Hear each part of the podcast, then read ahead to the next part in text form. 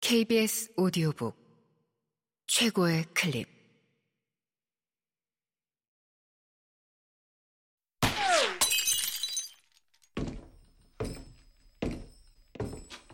KBS 오디오북.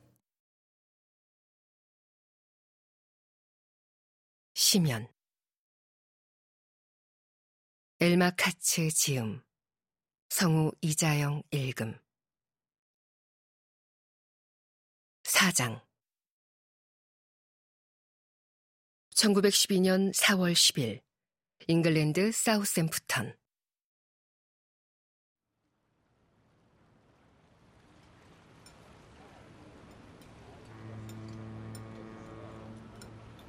애니는 앞치마에 꽂아놓은 조그만 시계를 보았다가 헉 하고 놀랐다.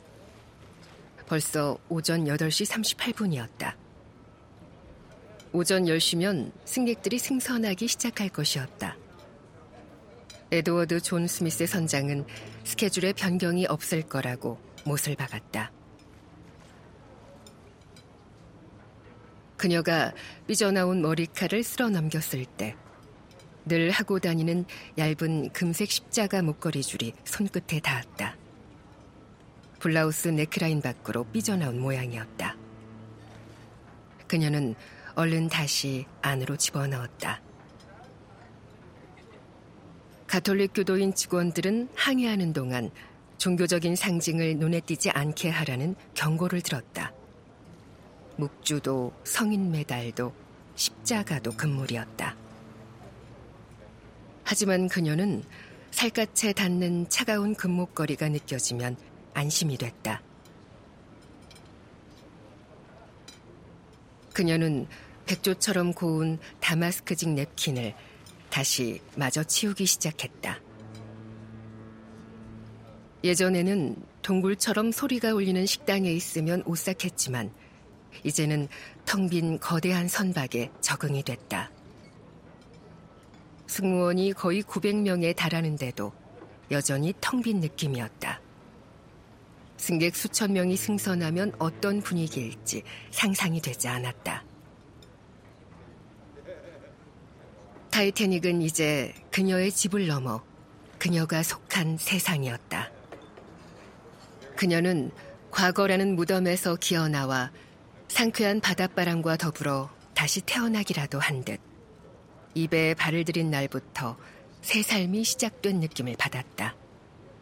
그리고 어린애처럼 모든 걸 처음 배우는 듯한 느낌이기도 했다. 빳빳한 화이트 스타 유니폼을 제대로 입는 법, 아일랜드 억양으로 대화를 주고받는 법, 살짝 흔들리는 배 위에서 걷는 법. 그녀는 모든 새로운 것에 겁먹지 않고 일에 몰두하기로 마음을 먹었다. 이 거대한 선박에서는 할 일이 끊임없이 이어졌다. 새로 달인 식탁보를 가져다 리넨용 벽장에 쌓기, 침대 정리하기. 이 배에 실린 이불이 7,500장이라는데 그 7,500장을 일일이 반듯하게 펴서 매트리스 사이로 집어넣고 개킨 듯한 기분이 들 때도 있었다. 컵과 받침 접시, 유리잔, 고급 식기 세트의 숫자를 세고 1등실의 남녀노소 모두 풀세트로 쓰고도 남을 만큼 충분했다. 갑판 장부에 기입해 미국에 배를 대고 있는 동안 깨진 게 없는지 확인하기.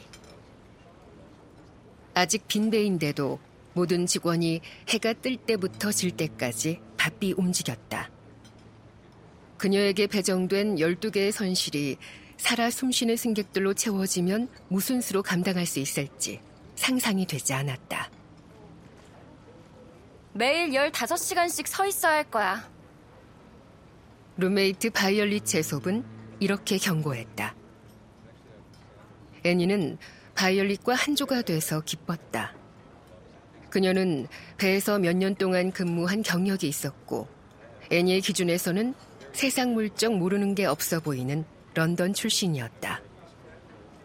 하루 일과를 마치고 밤이 되면 바이올릿은 승객들에게 어떤 걸 기대해야 하는지 애니에게 가르쳐 주곤 했다. 나는 아일랜드의 조그만 마을 출신이거든. 첫날 애니는 그녀에게 이렇게 고백했다. 우리는 하인을 써본 적이 없어서 어떤 식으로 행동해야 하는지 몰라. 바이올릿은 그런데 무슨 수로 여기 취직했느냐며 놀라워했다. 화이트스타는 여직원을 까다롭게 뽑거든. 애니는 바이올릿이 경험을 근거로 하는 말이라는 걸 알았다. 그녀는 인사 담당자들이 바이올릿처럼 젊고 예쁜 아가씨들은 남자 승객과 선원들의 정신을 어지럽힐 수 있다고.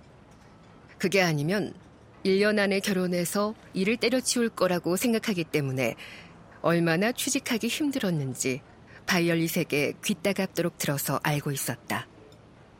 애니는 그냥 어깨를 으쓱했다. 담당자가 나를 보고 충분히 평범하다고 생각했나 봐. 그리고 내가 열심히 하겠다고 했거든. 그럴 줄 알았다. 바이올릿은 실눈을 떴다. 네가 워낙 싹싹하니까 인사 담당자가 한번 일을 시켜보자고 생각했을 거야. 다만 너무 싹싹하게 굴지는 마. 특히 자기들이 보기에 순진해 보이면 너를 얼마만큼 이용할 수 있겠는지 시험해 보려는 남자들이 있을 테니까. 그러더니 그녀는 한쪽 눈썹을 축혀 세웠다. 하지만 이왕 승객이랑 엮일 거면 가난뱅이보다는 부자를 선택하는 편이 낫지. 타이탄에게는 어마어마하게 돈이 많은 사람들이 덜어 있을 거야. 눈이 시릴 정도로 커다란 보석을 하고 다니는 여자들, 황금 젖꼭지를 물고 다니는 아기들. 두고 봐. 이제 한 시간만 있으면 그녀도 직접 확인할 수 있을 것이었다. 애니는 잠깐 하던 일을 멈추고 아무도 없는 넓고 고요한 방을 감상했다. 그녀는 이 배를 사랑했다. 이렇게 크고 이렇게 근사한 곳은 처음이었다. 그녀는 배식당번으로 근무하게 될 식당에서 사기 접시를 만지며 종이장처럼 얇고 섬세한 재질에 감탄할 수 있어서 좋았다. 실크 벽지와 근사한 가구와 크리스털 샹들리에와 마호가니 설비를 갖춘 특실을 걸으며 이 모든 게 그녀의 것인 척 상상할 수 있어서 좋았다.